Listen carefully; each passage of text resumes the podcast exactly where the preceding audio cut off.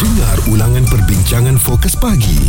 Izwan Azir dan Muaz di kecap bulletinfm.audio Bila keluar dengan kawan dia dekat kedai mamak, dia akan buka pon for all his friends to hear.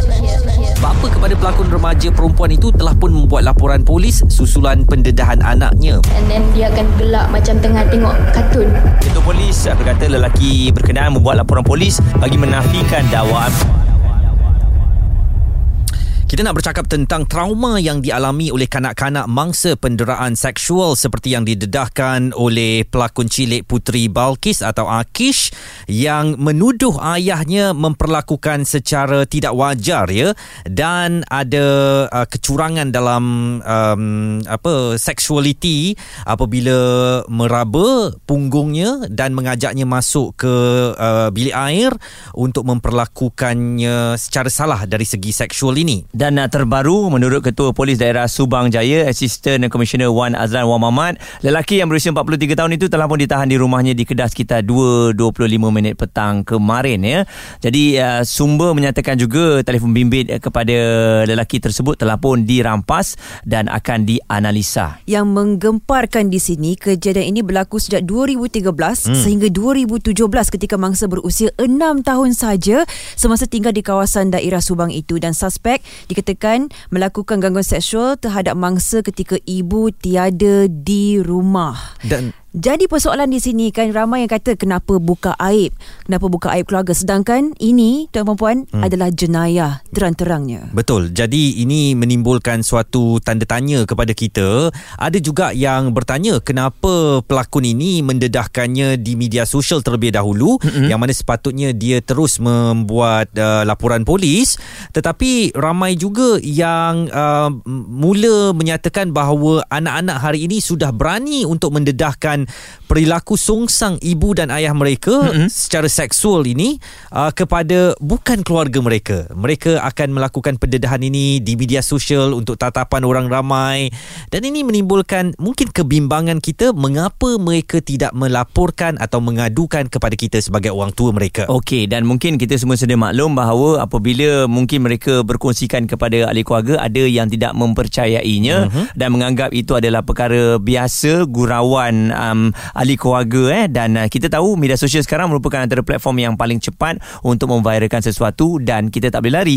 Generasi sekarang ni dengan media sosial amat dekat segala permasalahan mungkin itu menjadi pilihan pertama untuk mereka kongsikan. Ya, tapi yang saya risaukan di sini lah mungkin dalam arus kemodenan ini media, media sosial dilihat sebagai satu tempat avenue platform. Tetapi hmm. saya sebagai seorang ibu lah, hmm. saya sejujurnya risau sebab mengapakah anak-anak kita tak berjumpa direct bercakap dengan kita hati ke hati sedangkan ini masalah peribadi mereka Mm-mm. dan pergi ke media sosial untuk tatapan dunia yang tidak mengenali anak kita itu. Tetapi mungkin saja uh, si pelakon ini merasakan kenapa harus saya mempercayai keluarga apabila ayah hmm. saya sendiri bertindak begitu kepada saya yang mana sosok ayah ini sepatutnya melindungi saya tetapi akhirnya saya diperlakukan begitu secara tidak wajar diganggu secara seksual dan itu yang membuatkan mungkin pilihannya ialah untuk mendedahkannya ke media sosial tetapi sebagai ayah pula saya fikir ya ayah mana yang sanggup uh, untuk memperlakukan anak daranya anak mm-hmm. gadisnya sebegini rupa ya Muaz betul dan uh, yalah mungkin ada tanggapan yang mengatakan uh, bahawa kita tak tahu uh, mungkin ada ambil barang terlarang uh, dan mungkin tak berada di tahap yang sebenarnya sewaktu perkara itu berlaku dan uh, ada banyak spekulasi dan berkemungkinan waktu itu Akis tak tahu eh jadi apabila semakin meningkat dewasa hmm. ada kesedaran dan kita dah tahu sekarang ni pelbagai uh, medium yang kita boleh belajar baru dia sedar oh ini adalah uh, salah satu uh, gangguan seksual yang saya boleh buat laporan polis tapi hmm. you all percaya tak eh Muaz uh, Sofia bahawa kes haruan makan anak ni yeah. sebenarnya memang membimbangkan dalam masyarakat kita ya mungkin apa yang berlaku kepada Akish ni tidak sehingga kepada perlakuan pemerkosaan ya mm-hmm. uh, tetapi bunga-bunga tu dah ada ya mm-hmm. masuk ajak masuk tandas raba punggung tengok pon macam dah jadi bahan harian dia ini bagaikan memberi satu isyarat satu signal bahawa saya mahukan awak walaupun awak anak saya. Dan ini sebenarnya memang berlaku dalam masyarakat kita. Ini adalah power struggle ya di mana saya lihat sebagai satu masalah mental bagi pelaku itu sedangkan bagaimana kita boleh bernafsu melihat seorang kanak-kanak berusia 6 tahun. Hmm. Saya tak boleh nak fikir macam mana apa yang berlaku dalam pemin, uh, minda pemikiran itu. Tapi hakikatnya di sini kan um, perlakuan ini bagaimana ahli keluarga yang lain. Hmm. Kita hidup berkeluarga ni takkanlah kita tak tahu, takkanlah kita tak nampak antara simptom yang cenderung seseorang itu bernafsu terhadap seorang anak kecil. Jadi peranan sebagai mungkin pak cik ke mak cik ke ibunya sendiri. Kenapa kita tak berani untuk tampil membuat laporan walaupun itu adalah suami kita? Okey, trauma itu antara perkataan yang pastinya akan main uh, di minda anak-anak kita apabila gangguan ini uh, menghantui mereka ya, hmm. utamanya di usia kecil mereka. Kejap lagi kita akan bawakan untuk anda antara mereka yang pernah mengalami gangguan penderaan seksual ini berkongsikan cerita yang sebenar benar. Dan saya juga menjangkakan anak-anak akan lebih berani, lebih banyak lagi pendedahan begini akan dibuat suatu hari nanti menyusul kepada tindakan Balkish ini. Jika anda terlepas topik serta pendapat tetamu bersama Fokus Pagi, Izwan Azir dan Muaz, stream catch up di blutinfm.audio. Kita bercakap tentang trauma yang dialami kanak-kanak mangsa penderaan seksual. Baik, pendedahan uh, Puteri Balki ataupun Akish uh, memang membuka banyak mata ataupun minda bahawa kita kena ambil ambil tahu apa saja yang dikongsikan oleh anak-anak kita. Mereka ni pernah disentuh mereka ni dibuat gangguan seksual untuk kita ambil tindakan. Bukan menganggap itu adalah perkara biasa. Biarkan walaupun ahli keluarga kita. Jadi bila kita biarkan inilah perkara yang berlaku dan luahan ini adalah luahan yang berani hmm. apabila dia menyedari bahawa yes inilah kekuatannya dan inilah masanya. Ini antara kes yang berjaya untuk ditampilkan untuk pengetahuan orang ramai bayangkan berapa banyak lagi kes di luar sana mm-hmm yang masih di, didiamkan oleh mereka yang terdekat. Hasil laporan di sini mengatakan pakar psikiatri bagi Putri Balkis dan ibunya, mereka berdua disahkan menghada, uh, menghidapi gangguan stres pasca trauma atau uh-huh. post traumatic stress disorder PTSD. Apakah itu PTSD? Itu yang kita nak tahu. Baik, uh, dan uh, kita nak berhubung dengan seorang pegawai psikologi di Universiti Islam Antarabangsa Malaysia Puan Khairia Abdul Razak.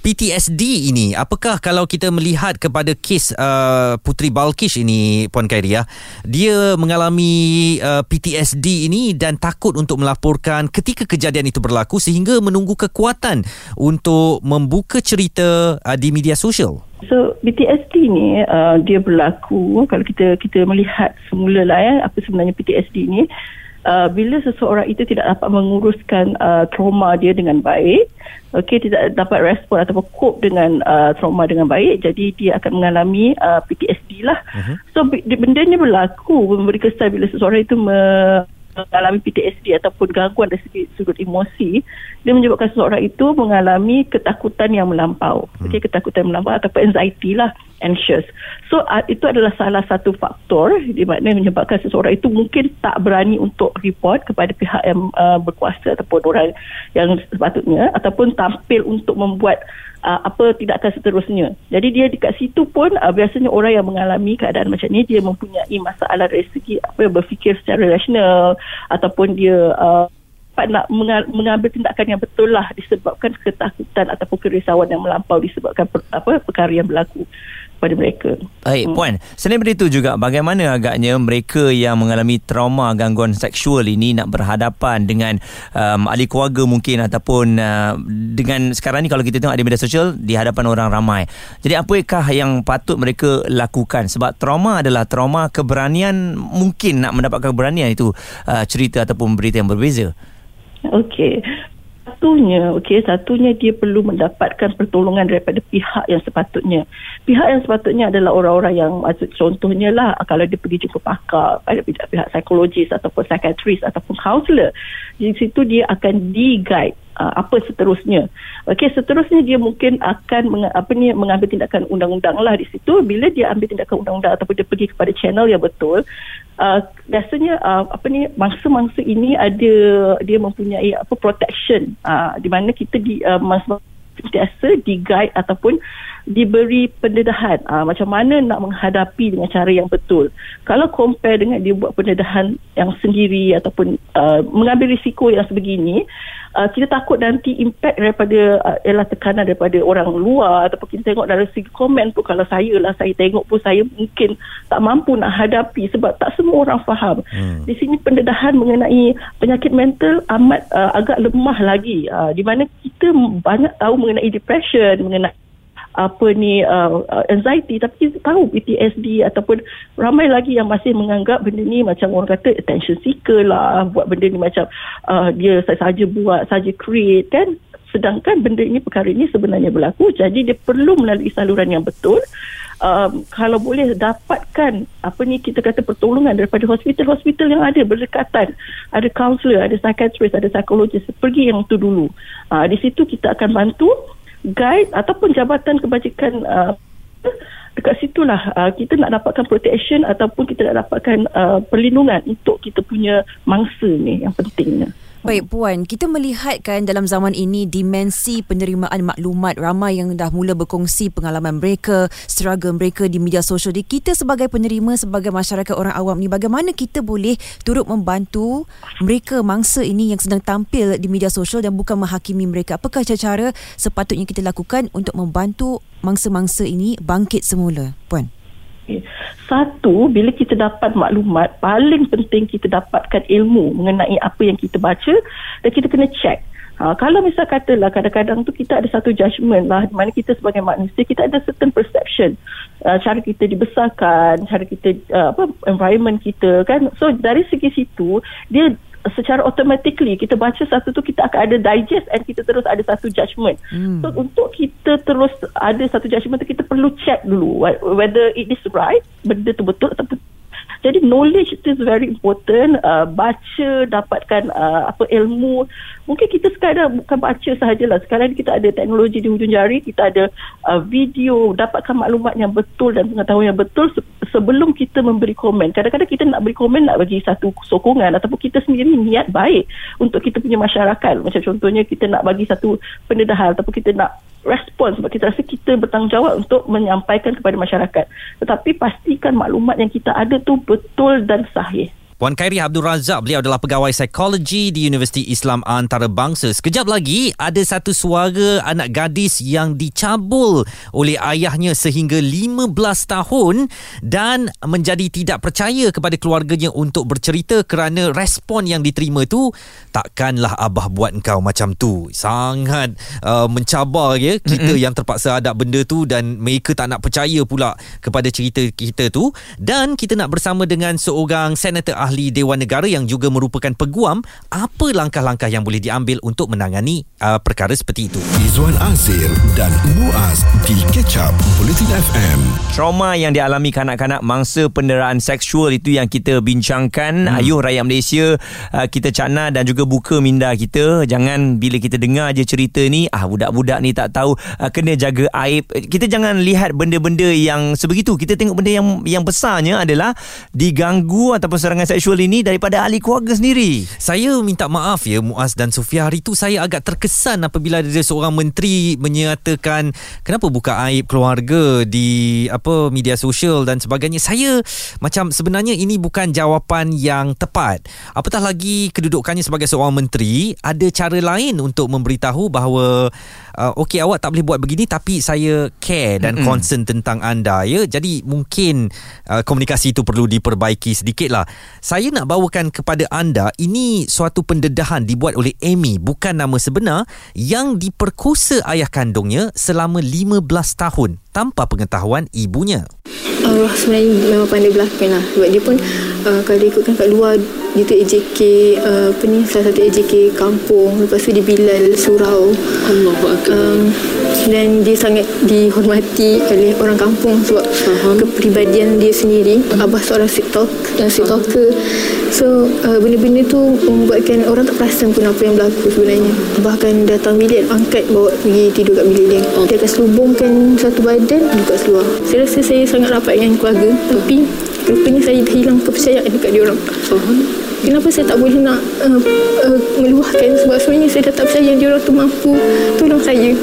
Abang dia cakap something yang uh, abah rogut dia cakap eh kenapa cakap macam tu? Dia kan dah mati dah lupakan je lah. Awak ni antara anak yang rapat dengan mak. Tapi kenapa tak boleh cerita? Macam nak menyalahkan saya? Ah, itu dah adalah kali pertama dan kali terakhir yang saya bercakap tentang benda ni dengan ahli keluarga saya.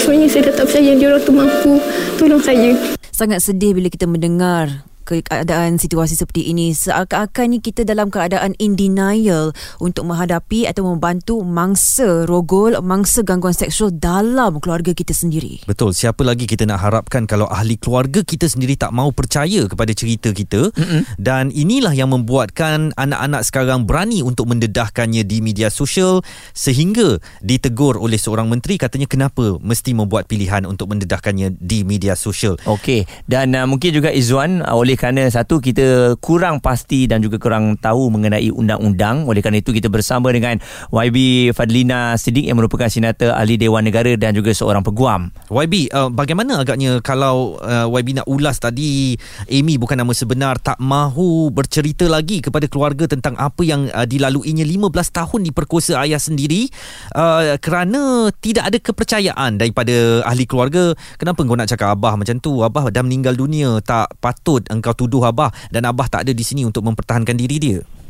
Saya pandang serius lah uh, isu ni ad, kerana ada beberapa perkara. Mungkin rentitan itu adalah rentitan daripada um, uh, seorang uh, artis muda yang membuat uh, apa ni pendedahan Mhm. dan kemudiannya ia menjadi uh, besar dengan uh, kenyataan menteri. Tadi saya saya puji uh, maknanya rakan-rakan di studio cukup prihatin apa yang disebut oleh uh, menteri tersebut kerana itu juga kebimbangan kita apabila bercakap tentang seseorang yang berada di puncak kuasa tapi tidak dapat uh, uh, memahami isu ini dalam dalam uh, dengan dia- dengan signifikan. Saya nak sebut begini je. Pertama, bila kita berhadapan dengan isu yang terkait rapat dengan um, gangguan seksual ataupun jenayah seksual terhadap kanak-kanak, sebagai ibu bapa, sebagai ahli komuniti, nombor satu mesti percaya. Hmm. Banyak apa yang mereka adukan itu mesti percaya. Masalah kita hari ini, Zuan dan rakan-rakan, kita tidak ada ekosistem sebe, uh, yang kita panggil sebagai ekosistem selamat untuk kanak-kanak bercerita Mm-mm. dan mengadu serta memastikan bahawa aduan mereka itu uh, mendapat tindakan daripada orang dewasa termasuklah ibu bapa mereka. Hmm. So, pengalaman-pengalaman saya mengendalikan kes kanak-kanak ini memang sangat pedih. Katakanlah um, saya ingat uh, beberapa tahun yang lalu uh, mengendalikan kes 20 Uh, satu orang kanak-kanak lelaki dicabul di sebuah sekolah Mhm. hanya enam sahaja ibu bapa yang berani ke hadapan membuat laporan polis dan seterusnya memfailkan kes um, uh, untuk tindakan uh, selanjutnya. Jadi memang sangat sukar bila kita tidak ada ekosistem selamat. Yang kedua saya ingat uh, ada uh, eksploitasi um, seksual ini ya. Jadi uh, saya nak sebut juga kenapa um, kenapa ia boleh menjadikan menteri barangkali menteri itu menyebut uh, ataupun buat pernyataan begitu. Kerana berlaku sebelum itu lagi adalah sebuah siaran cara eksploitasinya uh, telah exploit cerita kanak-kanak ini dan uh, menjadikannya uh, sebagai satu cerita yang sensasi. Mm-mm. Dia beza ya jenayah dan juga uh, eksploitasi. Jadi kalau eksploitasi ini dia menggunakan kanak-kanak ini untuk meraih uh, langganan kepada uh, siaran dia dan sebagainya. So itu eksploitasi. So kita tak nak lagi uh, kanak-kanak ini digunakan dalam bentuk yang begitu. Mm-mm. Yang dieksploit ceritanya kemudian ah okey inilah dia cerita dia sebenarnya dan sebagainya. Sepatutnya daripada awal bila dah dapat cerita itu stop dan minta dia buat tindakan. Betul. Jadi um, uh, yang ketiga saya ingat um, polisi perlindungan kanak-kanak di Malaysia ini sangat lemah. Hmm. Sebab itu bila kita lihat kes-kes sebelum ni sebagai contoh Ain Husniza ya Hmm. uh, yang uh, yang membuat aduan tentang uh, cikgunya uh, mengganggu secara seksual dan sebagainya itu uh, sangat mengesankan uh, kerana kita lihat kanak-kanak di sekolah pun tidak selamat. Maksudnya diganggu dengan kenyataan-kenyataan yang berbentuk harassment begitu. Mm-mm. Uh, jadi sebab itu saya saya fikir um, ekosistem selamat ini sangat penting. Akses kanak-kanak ini untuk mendapatkan uh, aduan juga sangat penting. Dan yang terakhir adalah bagaimana kita nak mendidik masyarakat membezakan antara aib dan daror. Aib ini uh, yang yang yang disebut sebagai uh, menjaga maruah keluarga dan barar. Barar ini adalah satu, keadaan yang sangat dahsyat ya.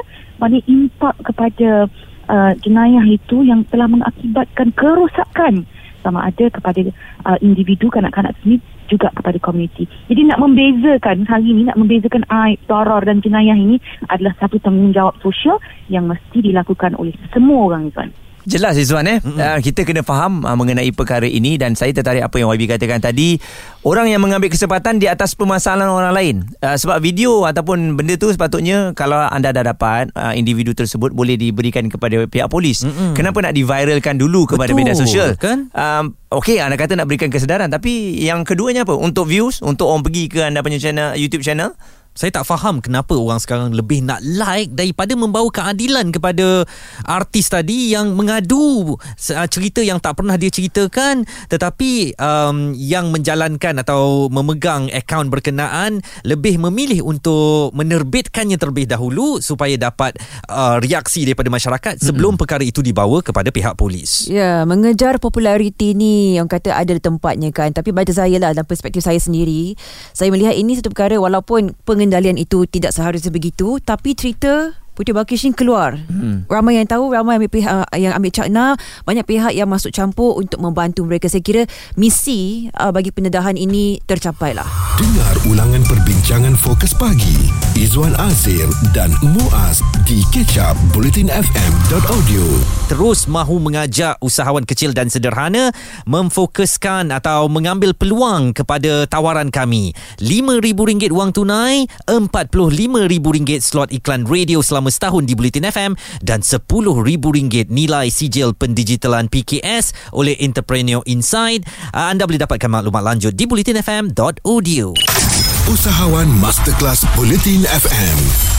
Trauma yang dialami kanak-kanak mangsa peneraan seksual isu yang kita bincangkan pada hari ini menjadi isu hangat diperkatakan uh, sepanjang minggu ini uh, ramai yang mengatakan ibu bapa harus mengambil peranan ini jangan menidakkan kalau ada anak-anak kita uh, memberitahu mereka ni diganggu dan sebagainya okey ada yang kata oh kita kena meningkatkan pengetahuan kita dalam agama contohnya hmm. ya hmm. supaya kita dapat menjauhi perkara ini semalam berita terbaru imam di Melaka didakwa rogol dan lakukan amang seksual terhadap adik ipar. Jadi ini imam. Minggu demi minggu kita mendengar situasi seperti ini dan adakah kita hanya ingin menggunakan perkataan jaga aib, jaga aib semata-mata sedangkan statistik terkini menunjukkan kes sumbang mahram tahun 2019 hingga tahun 2021 169 kes sahaja adalah pelaku bapa kandung 155 kes pelaku bapa tiri 100 kes pelaku bapa saudara dan 55 kes pelaku abang kandung. Apakah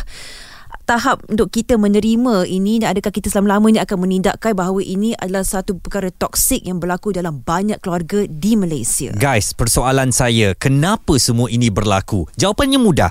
Kerana akses untuk mendapatkan bahan pon, sekarang awak tak perlu pergi cyber cafe. Mm-hmm. Sebelum tidur, uh, kerana mungkin anda tidak mendapat layanan daripada pasangan anda, maka anda boleh capai telefon anda, anda boleh uh, selubung diri anda dan lakukannya secara sendiri sambil mm-hmm. menonton menonton di telefon anda yang anda boleh dapatkan secara percuma. Benda tu ada kan? Betul. Memang depan mata. Dan apa ini yang perlu kita uruskan ketagihan kepada pornografi ini mm-hmm. bagaimana uh, perlu kita jaga supaya tidak jatuh dalam perangkap pornografi ini apa kita nak buat kalau diri kita ahli keluarga atau kawan-kawan kita asyik nak tengok porno je seperti yang didakwa oleh Akish kepada ayahnya yang katanya tengok porn itu dah seperti tengok kartun. Mm-mm. Kita bersama dengan seorang pakar psikiatri Dr. Hijaz Rizwan.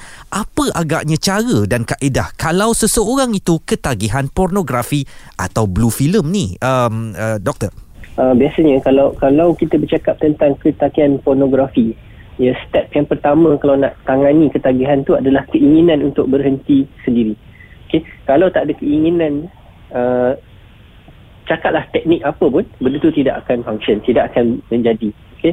Jadi nak menangani uh, dia ada banyak lah. Eh. Antaranya adalah kita panggil teknik cold turkey. Eh, iaitu kita terus berhenti. Ada pun orang yang dia boleh kurangkan tengok tu secara berperingkat. Eh, daripada tiap-tiap hari dia target kurangkan sekali atau dua kali seminggu. Eh, dan pelbagai teknik lain seperti distraction teknik. Eh, seperti kita uh, buat benda yang uh, benda lain. Eh, seperti kalau ada keinginan tu kita jangan duduk sorang-sorang. Mm-hmm. Ataupun kita pergi bersenam ataupun kita mandi air sejuk kan dan pelbagai lagi lah Mm-mm. Dan uh, doktor, bagaimana pula dari segi ialah kita punya um, rasa ataupun mungkin pembelajaran kita dalam agama ni dengan lebih mendalam sepatutnya mendidik kita untuk mengawal perkara-perkara ini. Tapi amat mengejutkan kita. Ada beberapa kes datangnya daripada mereka yang kita percayai ya, imam, bilal, ustaz. Jadi ini perkara yang mengejutkan kita. Bagaimana dengan respon doktor? ya. imam Bilal Ustaz hatta pelajar tafiz pun mereka juga manusia hmm. dan mereka juga mempunyai nafsu dan bila kita bercakap tentang uh, ketagihan itu dia tidak mengenali individu dia tidak mengenali bangsa dia tidak mengenali uh, latar belakang agama kerana ketagihan itu sendiri apabila kita dah biasa buat satu perkara tu dia boleh menyebabkan perubahan dari segi kimia dalam uh, dari segi komposisi otak kita dan menyebabkan kadang-kadang benda tu memang susah nak dikawal. Jadi adalah tidak adil untuk kita uh, meletakkan uh, lebih orang kata oh sebab dia ustaz sebab dia imam maka dia selamat daripada benda-benda. Tidak. Mereka juga diuji sama seperti orang-orang lain Hmm, jadi uh, yang boleh kita lakukan adalah sentiasa mempertingkatkan iman kita untuk mengetahui bahawa kesannya akan buruk kalau kita terlalu mendedahkan diri kita kepada bahan-bahan yang memang tersedia di hujung jari ni doktor ya.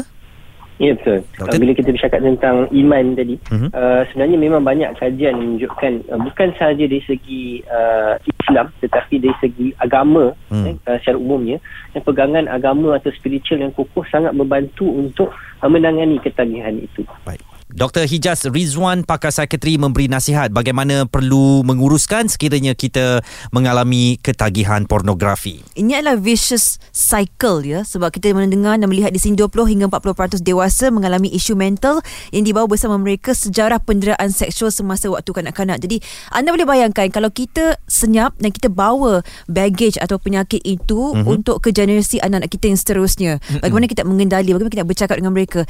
Jadi apa kata kita mulakan pergerakan ini, movement ini untuk menghentikan perbuatan seperti ini dan mula mendengar luahan hati anak-anak kita. Okey dan satu lagi ini dapatan yang amat mengejutkan kita peningkatan alamat IP kongsikan uh, kandungan lucah kanak-kanak membimbangkan. Mm-hmm. Isu ni kena tengok ni. Betul. Kan jangan kita oh sekadar baca je tapi isu-isu ni lah yang boleh menjurus kepada penderaan seksual uh, kanak-kanak. Dengar ulangan perbincangan fokus pagi Izwan Azir dan Muaz di kecap bulletinfm.audio. Trauma yang dialami kanak-kanak mangsa penderaan seksual itu yang sedang kami kupaskan. Dan uh, kita tadi dah berhubung dengan YB Senator Dewan Negara yang juga seorang peguam. Kita ada beberapa pakar psikologi dan pakar psikiatri. Semuanya melahirkan kebimbangan tentang bagaimana masalah penderaan seksual di kalangan kanak-kanak ini yang walaupun cerita ni sebelum ni jarang dengar uh, kecuali setelah pendedahan dibuat oleh Akish ni sebenarnya ia berlaku dalam masyarakat kita. Okey, persoalannya bersedia tak bila anak-anak kita datang secara tiba-tiba dia beritahu tadi abang ada buat macam ni kat saya, tadi ayah ada buat macam ni kat saya. Adakah kita apakah tindakan yang hmm. akan kita lakukan apabila kita mendengar perkara tersebut berdiam diri ataupun mungkin mengambil langkah seterusnya ya ah, mengenakan tindakan terhadap ahli keluarga kita? Betul. Beranikah kita nak buat laporan polis terhadap ahli keluarga kita sendiri? Terutamanya orang tua hmm. kan dan mungkin kalau kita bertindak begitu kalau tak di tangannya kita uh, uh, mungkin juga boleh menyebabkan konflik kita dengan ahli keluarga kita itu yang membimbangkan. Muaz Izwan kalau saya saya akan terus membuat laporan polis. Hmm. Kalau konfrontasi dengan ahli keluarga sendiri tak menjadi, uh, sekadar menuding-nuding jari, tak nak mengaku dan sebagainya, apa kata kita ambil saja uh, inisiatif untuk membuat laporan secara menyeluruh sebab ini adalah maruah anak kita. Siapa hmm. lagi nak memberikan perlindungan kalau bukan kita terhadap anak kita sendiri. Baik dan bagaimana agaknya uh, senario dalam keluarga yang terus melindungi ahli keluarga lain ini daripada uh, dimalukan akibat tindakan buruk yang mereka lakukan kepada um, wanita uh, turut dihantar oleh seorang pendengar kita nombor telefon dia 011 itu je. Saya boleh bagi tahu. Uh, dan uh, dia menghantarkan voice note beliau. Ini ceritanya. Uh, hai, saya just nak kongsi uh, pendapat saya. Bagi saya, ya betul uh, kanak-kanak ataupun um, orang yang kena gangguan seksual ni, dia takkan mengambil tindakan untuk lapor benda ni kepada orang yang terdekat macam family members. Um, benda ni berlaku dekat diri saya sendiri. Uh, saya pernah kena benda macam ni. Sekarang saya dah umur 26 Benda ni kan saya kena waktu saya sekolah rendah dan saya dah bagi tahu benda ni dekat makcik saya. Orang yang melakukan benda ni adalah or, uh, sepupu saya sendiri. Tindakan makcik saya adalah tidak berbuat apa-apa. Dia just macam dia me- mengejilah tindakan sepupu saya tu tapi dia tak beritahu kepada mak sepupu saya tu. Maksudnya kakak dia. Sebab uh, bagi saya lah saya rasa orang-orang tu ni dia orang rasa hubungan silaturahim tu penting, sangat penting. Uh, daripada benda-benda remeh ni. Uh, mungkin bagi orang benda ni remeh That's why orang tak nak ambil tindakan apa-apa Sebab orang rasa macam Mungkin benda ni akan menyebabkan gaduh kan Isu family pula kan Dan saya bersetuju kalau kanak-kanak Ataupun orang yang dah kena benda-benda ni Memviralkan benda-benda ni Dekat media sosial Dengan uh, Mungkin uh, Menutup lah uh, Identiti uh, Macam tu 6011 terima kasih kerana berkongsi kisah anda sudi untuk uh, menceritakan kepada kami. Dan kami harap apa yang berlaku kepada yang menghantarkan WhatsApp kepada kami ni tadi tidak berlaku di kalangan keluarga-keluarga lain. Tolong ambil tindakan kalau anda mula menerima aduan ada salah laku seksual yang dilakukan kepada anak-anak kita. Tak kis, uh, tak kisahlah lelaki atau wanita. Dan bagi anak-anak pula bagi mangsa beranikan diri jangan disebabkan orang kata kekangan dalam keluarga tak boleh dipercayai itu anda mendiamkan diri tampil cari avenue cari platform mungkin di media sosial di mana-mana saja ada saja di luar sana yang mampu untuk membantu anda keluar daripada kemelut gangguan seksual ini. Okey dan sebagai ahli keluarga pun kita sentiasa berwaspada dengan tindakan-tindakan yang mungkin kita nampak macam biasa. Mereka ni ahli keluarga mereka tak akan melakukan. Kita kena persepsi itu kena buang jauh-jauh. Uh-huh. kerana sekarang ni ahli keluarga pun berkemungkinan boleh melakukan perkara yang bukan-bukan terhadap anak-anak kita. Dan kepada masyarakat awam tak kisahlah YouTuber ke menteri ke apabila anda menerima aduan begini daripada sesiapa tindakan pertama anda. Satu uh, minta mereka untuk buat laporan polis. Kedua kita tunjukkan empati. Uh, jangan uh, cuba cakap tak apalah memang dalam keluarga akan berlaku macam tu sabarlah banyak-banyak. Ya jangan macam tu. Itu semua orang boleh buat ya. Mm-mm. tunjukkan empati dengan cara awak ada perlukan bantuan apa-apa. Kalau perlu kita pergi ke balai polis sekarang kita buat laporan dan biarkan uh, polis menjalankan siasatan ya. Setakat untuk bercakap sabarlah ya. Mm-hmm. ini memang berlaku. Alahai. Baik tak payah jadi influencer macam tu. Betul eh sebab um, setiap tanggungjawab yang anda ada tu besar peranannya. Jadi gunakan sebaik mungkin. Jika anda terlepas topik serta pendapat tetamu bersama Fokus Pagi Izwan Azir dan Muaz stream catch up di blutinfm.audio